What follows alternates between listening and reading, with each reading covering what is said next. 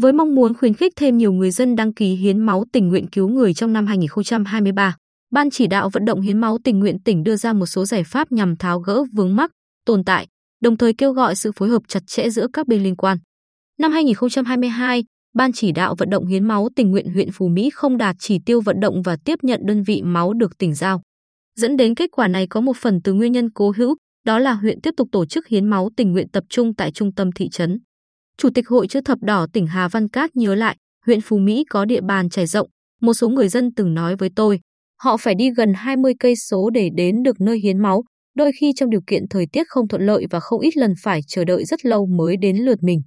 Tổ chức hiến máu theo quy mô cụm xã là một trong những giải pháp do Ban chỉ đạo vận động hiến máu tình nguyện tỉnh đặt ra nhằm tạo điều kiện thuận lợi cho người tham gia hiến máu, đặc biệt phát huy hiệu quả trong giai đoạn khó khăn do dịch COVID-19.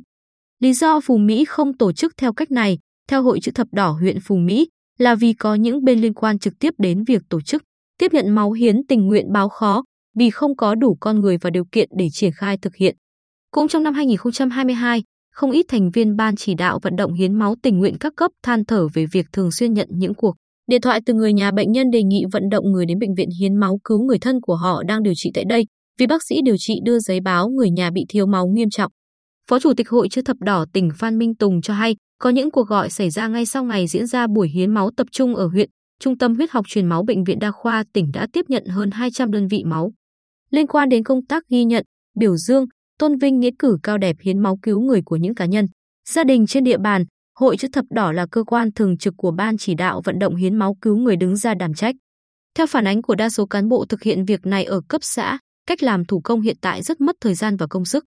Họ phải đề nghị người được tôn vinh photo và gửi lại những tờ phiếu tham gia hiến máu qua các năm, mà không phải ai cũng giữ đầy đủ những tờ phiếu và chịu đi photo.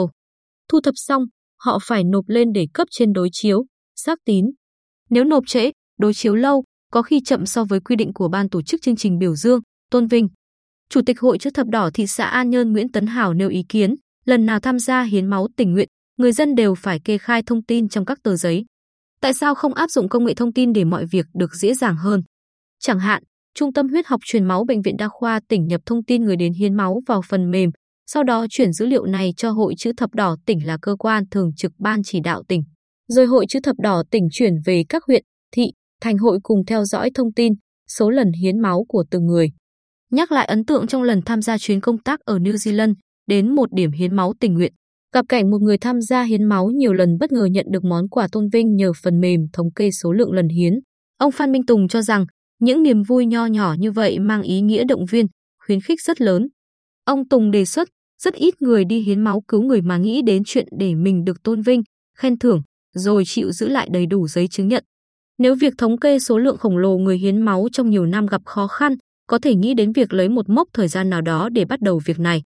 Là người nhiều năm phụ trách Trung tâm huyết học truyền máu Bệnh viện Đa khoa tỉnh, bác sĩ Võ Đình Lộc cho biết trung tâm thống kê thường xuyên số lượng từng nhóm máu, báo cáo cụ thể trong từng buổi họp giao ban với lãnh đạo Bệnh viện Đa khoa tỉnh.